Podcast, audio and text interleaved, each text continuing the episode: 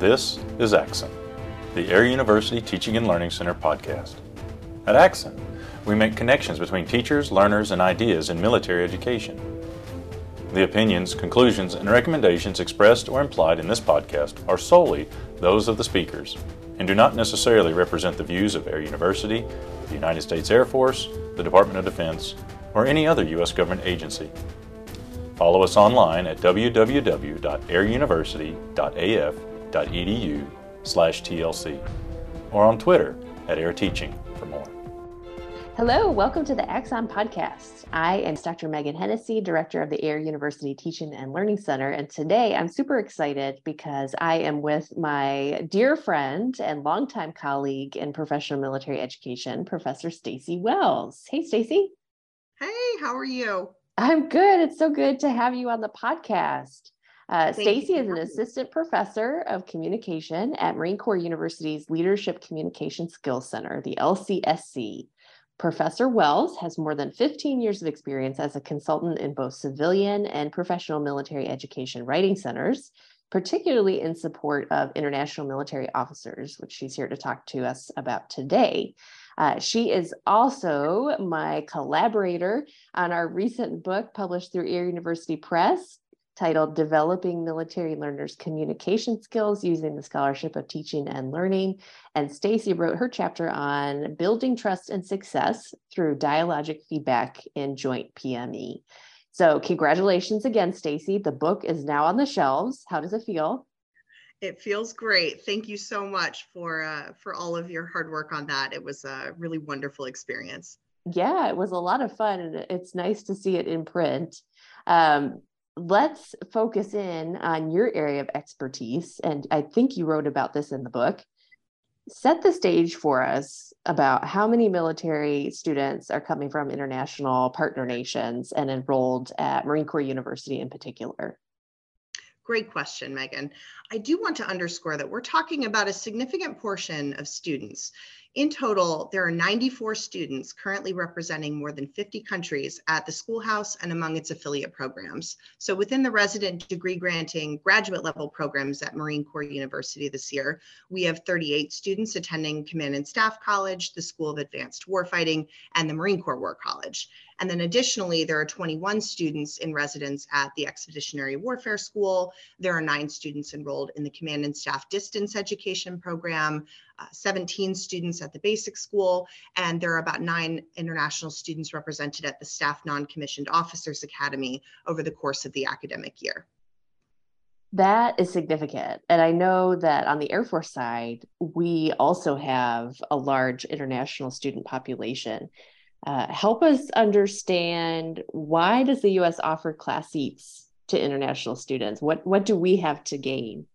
You know, in order to fully understand why class seats are offered to international students, we need to look broadly at the actors in this process, which include departments of state and defense in both the United States and our allied partner nations, and the Defense Security Cooperation Agency. So the reasons for offering these opportunities to international military students, they transcend the goals of individual schoolhouses. They have much broader global implications for the United States. Um, the International Military Education and Training Program has several goals. So providing these educational opportunities as well as English language training assistance, it helps students to better understand the United States, its democratic values, its respect for human rights, and its systems of governance. Um, the United States can ultimately use this training and education program to establish rapport and alliances between the US military and the militaries of other countries. And it enhances jointness, interoperability, and a shared understanding of international security challenges, which is really important because we're receiving and helping to educate the future leaders of allied and partner militaries. And the next time we work with these graduates may very well be on the battlefield. So the US really stands to gain countless benefits from these educational exchanges, provided, of course, that we cultivate a safe and open environment in which these students feel valued, respected, and comfortable sharing their perspectives and their ideas with their classmates and their faculty members. Thanks. There's a lot to unpack there. Can you yes. give us some examples of the tangible benefits of this cooperation, things that you've seen from your own experience? Absolutely. So at Marine Corps University, I've watched us take students beyond the traditional classroom for, for the purpose of these larger goals. And so not only do our faculty give students roles in active learning exercises and roles in war games, but we have, I would argue, a fantastic international military student officer, uh, Angela Miller, and she expends significant time and effort to take our international students also on field studies program trips where they get to see democracy at work, they get to speak with military and civilian leaders, and really enjoy the American experience. Um, so three years ago, I was fortunate to be invited as a chaperone in support of our international officers and their families on their uh, FSP or Field Studies Program trip to New York City. And it was really an incredible experience seeing the international students engaged in learning while visiting the United Nations, the Statue of Liberty, Ellis Island, getting briefed by leadership in the Council on Foreign Relations. Um, you know, we really do take the hearts and minds approach literally here at MCU. Uh, so the diplomatic implications of the International Military Education Training Program, they help explain why, in addition to coordinating all these learning opportunities, our uh, military student officer also puts on monthly coffees, social engagements for spouses and families. It's why, in addition to our work with international students at the Writing Center, why I also created the Spouses English Conversation course. So I started that over a decade ago, and it's still in existence today. We've expanded the program over the years thanks to a lot of great support from our institution, from our IMSO team, and from our university volunteers.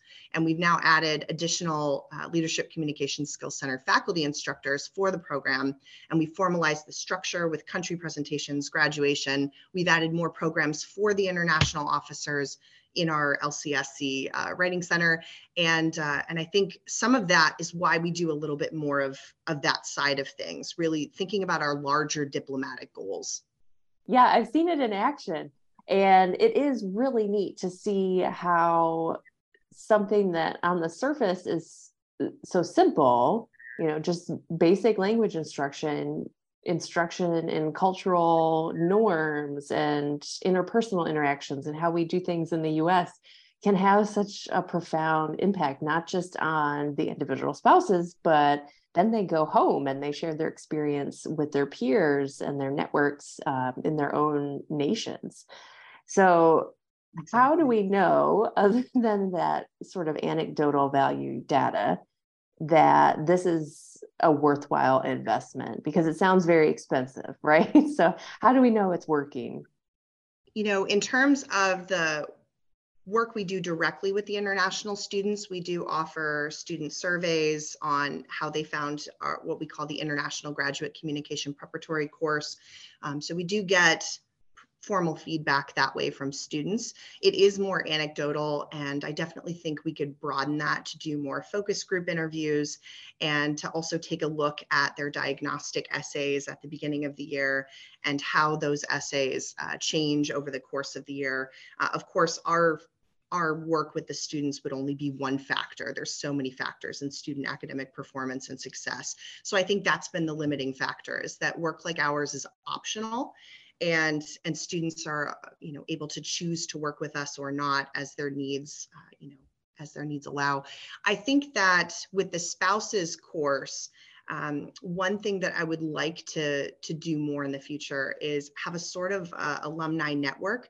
So we have a group Facebook pages, so kind of private Facebook groups for these uh, for these spouses, and it would be interesting to use that kind of a platform to maybe offer some surveys and see what our uh, you know what our spouses think and now that they've been one year removed, two years removed, five years removed. Um, you know, do they still feel that the language instruction was helpful? Are they still using the English language and in what capacity? Um, and, and what implications have, you know, have they found? Do they still have lasting friendships uh, with individuals from other countries? And and that's something that we've just seen anecdotally uh, through following everyone after they leave here and, and having that reach back capability is seeing that you know these friendships that are formed in the spouses group and in the class are really lasting a lifetime. And, and these are the spouses of really senior military officers that go on to become leaders in their country's militaries. So them having a favorable view of the united states and of their experience here really is important and valuable to the United States. Seems like a perfect example of soft power projection, right? Yes, many hopes and minds. yes, exactly right. Well, let's dive in. So, as you know, the Teaching and Learning Center at Air University is focused on faculty development as well as student support. So yes. you have so many years of experience in this field in particular. Share your wisdom with us, Stacy. What are some of the unique challenges educators in military learning environments face when they're working with international students? And how, how do they overcome those? Well, I'm glad you used the word unique here, Megan, as uh, often what comes to mind when we think of challenges associated with educating this population of learners are language barriers and cultural differences in regards to intellectual property and what is considered plagiarism. And these can be somewhat problematic generalizations, as language barriers do only impact a select portion of students within the category of international military, given that we have internationals from not only English speaking countries in uh, the West, but also in the Caribbean and Asia Pacific region uh, and many of our international military students may have studied English throughout their K-12 or equivalent educational experience. Uh, so just as we only see the tip of an iceberg above the surface, I would say there are several arguably more important and unique challenges that educators need to be aware of that, that may not immediately meet the eye or, or come to mind. Um, international students for whom English is not a first language, who do have language challenges, may have challenges not only with writing papers or completing assignments, uh, but deeper challenges as well that manifest in the form of issues with their written products. So reading comprehension, keeping up with the reading, understanding assignment prompts, uh, following class discussions, which often move from one topic to another incredibly quickly, or writing in a deductive thesis driven style when that may not align with their own educational experience. And finally, understanding or responding to faculty feedback. And so these language related challenges often compound with existing internal and external pressures uh, to create unhealthy stress levels in these students' brains. Uh, fun fact on the side, I do study neuroscientific approaches to teaching and learning and working with multilingual writers. So I've done some reading on the difference between toxic, overwhelming stress that we're talking about here and eustress or adrenaline inducing healthy stress that increases productivity and actually enhances learning. And I can tell you from what I know of the learning brain and my own experience supporting these students that this toxic stress can absolutely inhibit students' ability to learn. It can limit their working memory capacity, their ability to store information in their long-term memory. Uh, for example, my international students from past years have shared in our reading workshop how long it takes them to complete the assigned reading compared to maybe their peers. And these are incredibly motivated students, so they're often cutting significantly into their sleep time in order to get the reading done before class. I could spend an entire podcast on the importance of sleep and the impact a lack of sleep has on our memory storage and retrieval processes. Um, so you likely have students who are tired, stressed, overwhelmed, living in a foreign country, completing a master's degree program in a language other than their first, dealing with the internet service provider, trying to find a reliable car, dealing with housing issues and the health and wellness needs of maybe their spouses and children who are also starting a new experience in a foreign country and foreign school environments and perhaps trying to navigate how to meet cultural and religious obligations. And we want them to fully engage in a fast moving seminar discussion in a language other than their first, while all of this is swirling inside their brains. And I can only begin to empathize what they're going through, you know, thinking back to when I was a military dependent living overseas in a country where I maybe knew 10 words in the native language upon my arrival. Uh, and from a neuroscientific perspective, studies have found it's technically impossible for most learners to hold that much information in their working memory at once. Uh, and a great book, I, just a plug, that explores this topic is Uncommon Sense Teaching uh, by Beth Rogowsky, Barbara Oakley, and Terry Sejnowski. So that's a really good one that helps explain what I'm talking about here. And then there's the added pressures of this being a military environment. So this student population is likely used to being at the top of the class among the top tiers selected for a program like this. And they may not feel as comfortable expressing vulnerability or sharing their challenges in these areas with senior military and civilian faculty members. And as faculty, we don't know what we don't know, and we can't offer tailored support if we don't fully understand the root of the problem. And at this level, we typically don't expect to provide overly directed instruction to students. Uh, this is a master's program, but with students operating with potentially a limited working memory capacity due to maybe stress, studying in a foreign language, or a combination of the above, we may need to make our instruction and our feedback more directive than we would think we would need to at the beginning of the year. Um, you know, essentially students have a virtually unlimited bank of knowledge buried in their long-term memory and international military students have an incredible database from which to make connections to the course material given their unique military experiences and, and their educational backgrounds maybe being a little different. But we as faculty have the added challenge of helping students recall that information and drawing it out of them. And I would say an added challenge for faculty working with international military students in classroom environments is also managing the classroom discussion to avoid uh, other students or, or even ourselves tokening these students. And what I mean by that is we want to be careful not to word questions in such a way as to ask internationals to speak on behalf of their entire country and or military. Um, you gave a great podcast interview on this topic, I, I, believe on the topic of diversity, inclusion, and tokenism back yes. in 2019. yeah, with. Stephanie Irwin. Yep. Oh, and mm-hmm. Dr. Brandy Jenner. Yes, incredibly yes. valuable. I really liked that one. Uh, and I thought it spoke well to this challenge that faculty commonly face.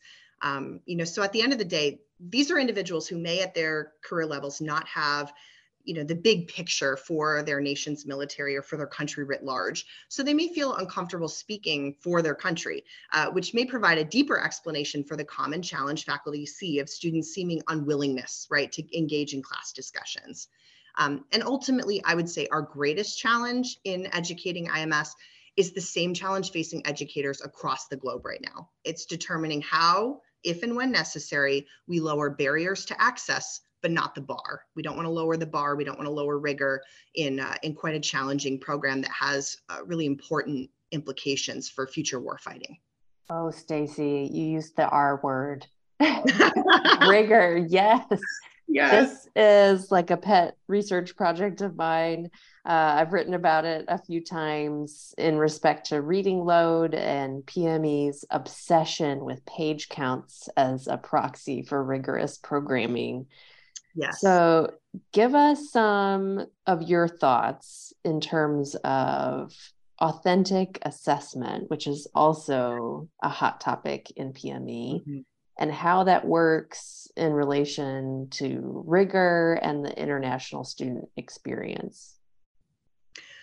The biggest difficulty, in my personal opinion and experience, is that rigor, I don't know at this level and with the types of things we need to measure, is quantifiable and and i say that because we need to understand the student as a as a complete person. And there are so many factors involved in academic success and what we can pull out of students brains to demonstrate that they have critical creative thinking innovative thinking uh, strategic level thought. I think that actually a lot of what we're doing right now with wargaming is an incredibly valuable and, and maybe something we need to explore further in terms of an assessment tool. So taking a seminar discussion, um, you know, having students write on it in which, which is what's traditionally done in the form of a written essay or product demonstrating students' knowledge and learning. Uh, but then also having a mixture of maybe oral examinations where a lot of a lot of these details can be teased out of students to figure out what they know and what they're able to apply to a, a problem-based exercise, I think that wargaming can actually in itself become an assessment tool for PME. And it really, it really could be beneficial to see what students are able to pull out under pressure yeah, and for our listeners, I swear I'm not paying her to say these these things. no.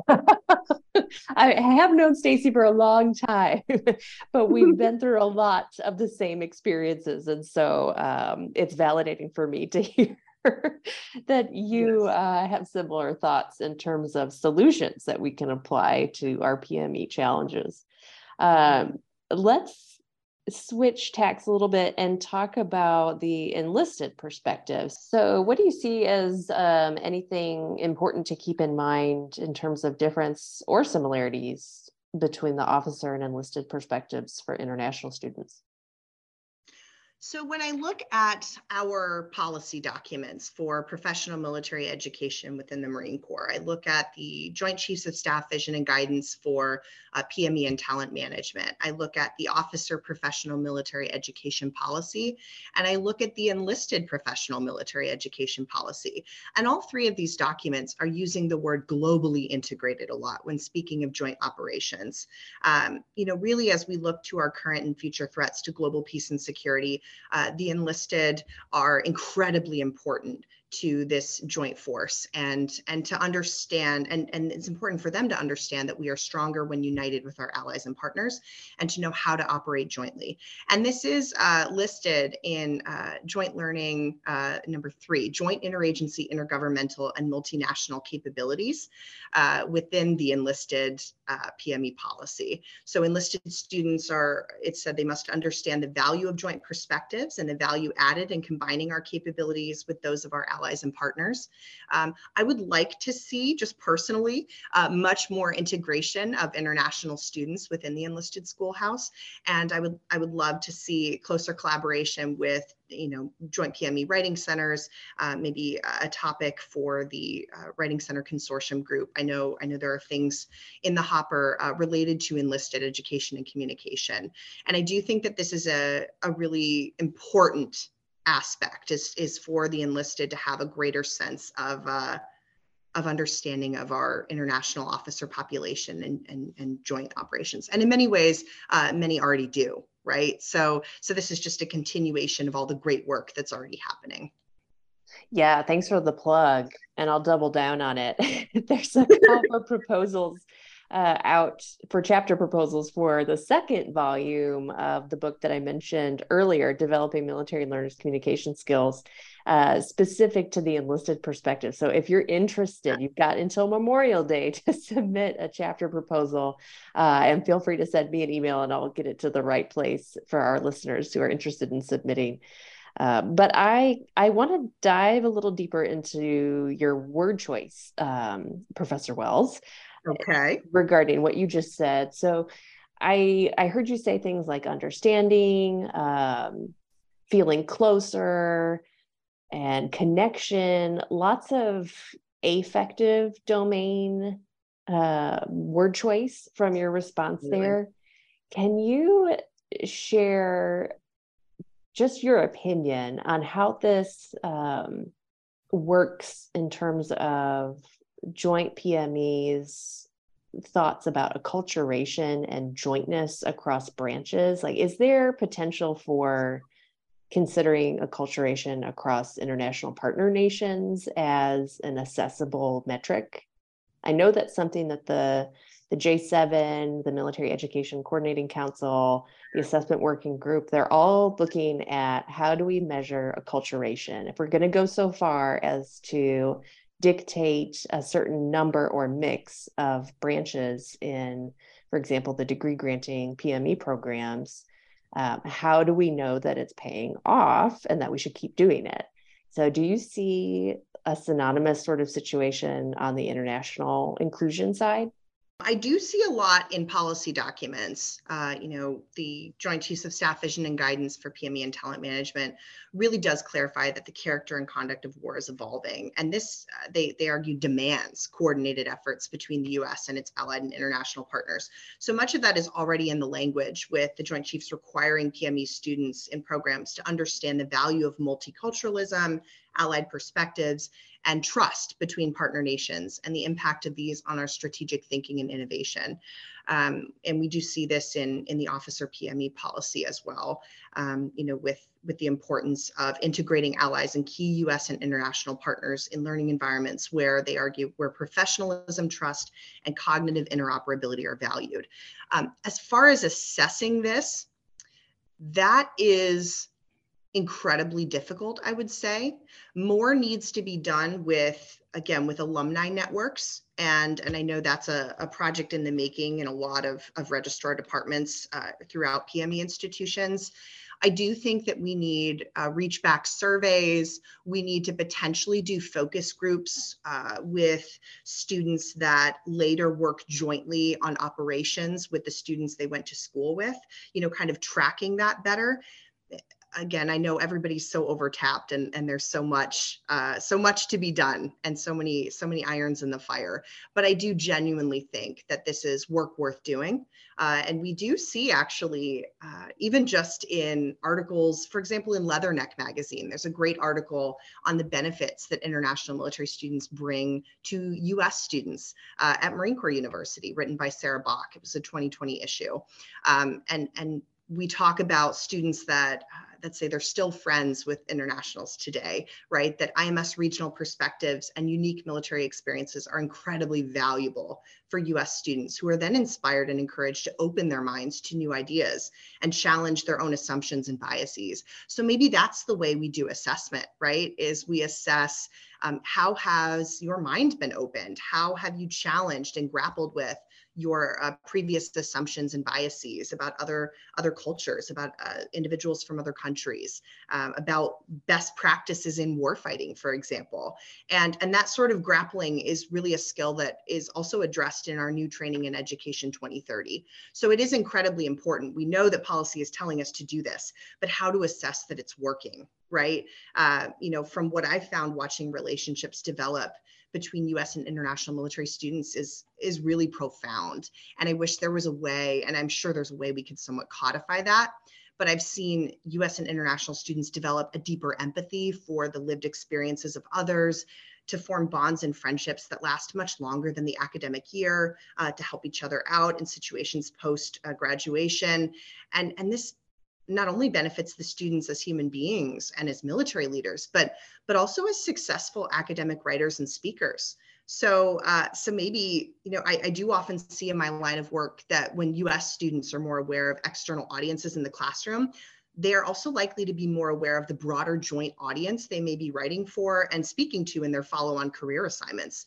So what would this actually look like if we assessed it? We could see uh, individuals learning to avoid overuse of jargon and acronyms or being more aware of the need for a counter argument in their written essays. And these sorts of skills, if we assess them correctly, are really beneficial as we produce graduates who will undoubtedly need to embrace whole of government joint approaches uh, and multinational approaches to global security challenges. If you had an endless budget to explore as many research projects in as much depth as you like, what would you tackle first in regards to international military students? Why and how would you do it? That is a great question. Uh, I think that one thing I would want to study, uh, certainly I've, I've already for the past couple of years, I've been diving into the world of mind brain education science and uh, evidence-based best practices for working with students, uh, you know, particularly international military students, but really broadly students in professional military institutions. Um, and I've been especially interested in the impacts of stress and sleep on memory consolidation and on our ability to learn. I think there's uh, so much that we have available in terms of technology with uh, with you know EEG and uh, and brain scanning that I would be really interested in doing a more formal study on uh, on on what actually is a good uh, amount of a good amount of reading to assign a, an international student per evening. What is the best way for a student to prepare for a seminar uh, in a language other than their first? So I've also been interested in the concept of neuroplasticity or our brain's really fascinating ability to significantly change its own structure and function in response to what we learn and what we experience, and thus how to how to adjust really my own instructional practice to foster this change uh, for the benefit of our internationals learning English as a foreign language. Um, so when, when I started to implement these teaching strategies and shared this brain science with my students in class for the purpose of really empowering them to improve their academic success, I found an unexpected benefit that I'd really like to explore further in a formal study. Um, I found an increase in, in, as we talked about, the effect of the feeling side, uh, an increase in student trust, a willingness of students to share their challenges and their successes, and overall improved relationships between our faculty and the students who voluntarily attend our support workshops, our courses, our classes, and our individual sessions. So when I hit the books to better understand this kind of unexpected uh, success factor, I found a gap in existing research on faculty assessment in joint professional military education institutions as it pertains to faculty student interpersonal relationship building. Um, so I'm currently exploring uh, just with secondary data factors impacting students' academic achievement. And I'm looking at this through kind of a unique lens through John Bowlby's attachment theory uh, to see what connections we can make between the attachment styles that we've had uh, since childhood and the ways in which they impact relationships between adult military classmates and between military students uh, and their instructors, particularly international military students. Um, my research really would aim to more deeply explore this unique aspect of the human element of teaching and learning as informed by neuroscience and cognitive psychological science, as well as my own instructional practice. So maybe collaborating with, uh, with psychologists and with neuroscientists, um, you know, and really taking uh, the pilot course we've already been uh, been doing. It's a conversation course at the LCSC or the Leadership Communication Skills Center for international military students who are attending resident command and staff college. And the course is designed to improve their academic success through relationship building by creating a safe space for these international students to learn English and to build healthy academic study skills while being able to ask us questions about American cultural norms, values, traditions, holidays, um, you know, things that don't seem to really matter to the academic side of things, um, but that create a sort of safe space for students in which to ask questions about academic challenges. Um, so we started it last semester. We're continuing it this semester due to student interest. And given that anecdotal responses have been really positive so far, I would like, if, if you know, money and time weren't uh, weren't an issue, I would love to conduct a more formal study on the program's effectiveness uh, within the next couple of years, really including, you know, neuroscientific studies and IRB support and uh, and work with collaborative work with experts in the field to really make sure that um, you know, within our lane, we're fully understanding the factors that uh, improve student success academically. I cannot wait for you to brief this at the Military Scholarship of Teaching and Learning Forum. Thank you. I hope so. And uh, and just a plug, I am planning to share more about at least the beginning research for this uh, and the class that that we've been doing in an online faculty workshop hosted by the Writing Center Consortium for Graduate Level PME uh, on March 1st. So that's that's been an incredible faculty uh, series of workshops. There's been many wonderful ones so far, and I'm very grateful to be a part of that. Oh, perfect. Yeah, I mean, I have to ask, and I'm asking you a lot of verbiage questions because you and I are both English majors. Yes, word nerds. The phrase safe space, what do the Marines think about that? Um, I do think that, particularly in the wake of in the wake of a pandemic and as we look to new uncertain threats in the future warfighting environment, I think honestly it's become more common for Marines and students to speak about uh, feelings and about how emotions play a role. This has also come with uh, really supportive leadership who uh, who read a lot of, of these books, uh, you know, and, and people really understanding, for example, Brene Brown has a lot of great information and, and a lot of people are reading this now. Um, we are seeing also neuroscientific evidence uh, that would share really the principles about how emotions play a role and how stress plays a role in learning. And so, knowing that it's incredibly important to our students' learning experience, we have to recognize it and we have to talk about it. Um, emotions play a key role in memory consolidation, in what we learn, in our fight, flight, or freeze responses, uh, which not only happen in you know deployment environments, but they do happen in the classroom as well, as that can be a stressful experience. Um, so I think that I, have definitely encountered a lot of support in, uh, in, in this type of research so far. And I think that we're really trending that way. Uh, so I, am excited to see what the future holds, uh, you know, for an environment that that really does feel more safe. And and to that, I would add actually, if you're a faculty member at any level of PME, you are bound to encounter students with different educational and cultural backgrounds than yours with different views, perspectives, with different first languages. And I think it's important to note that uh, these students don't only fall into the international military student category.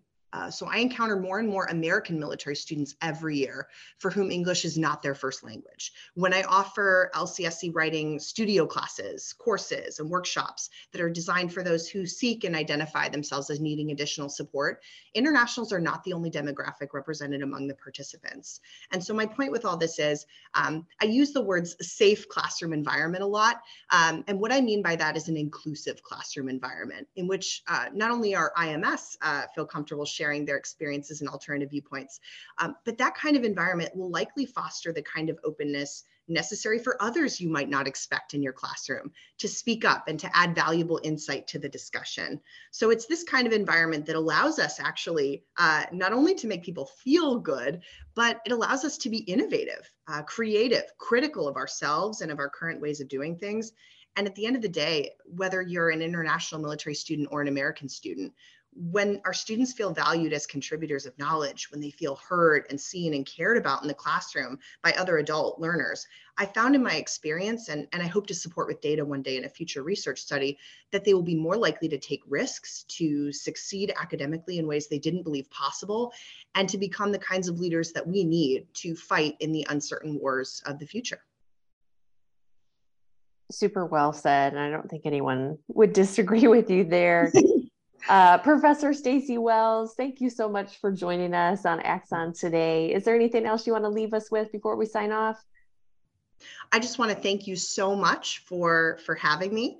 Uh, I want to uh, really thank uh, Air University Axon Podcast for having me as a guest. Um, I, I, also have appreciated the previous podcast episodes, and I think this is a really uh, worthwhile endeavor to uh, to really in, make sure that we have evidence-based best approaches to teaching and learning. Um, you know, I really appreciated Major Dan Kaiser's thoughts on neurodiversity and military education on a previous episode of the podcast. And I would add that evidence in the field absolutely supports uh, the idea that you know brains are as unique as human faces. Uh, the ways in which international and American individuals process information are unique based on a variety of factors. Um, and so, you know, I really would challenge faculty if you have not studied brain science yet, if you've not started down that rabbit hole, uh, you know, I would say that it's a really great game changer for tailoring instructional methods to the learners in a way that engages students, improves memory consolidation, you know, makes our learned concepts stick, and ultimately lowers barriers without lowering the rigor needed to develop future military leaders. Um, so I'm, I'm more than happy to, to chat more with anybody who's interested. Uh, you're welcome to contact me or any member of our team on the contact us section of the LCSC page on the Marine Corps University website. And, uh, and we also have an official Facebook page. Uh, so, so feel free to join us over there on LCSC faculty, uh, facebook.com if you're interested. Thanks, Stase. Thanks, everyone.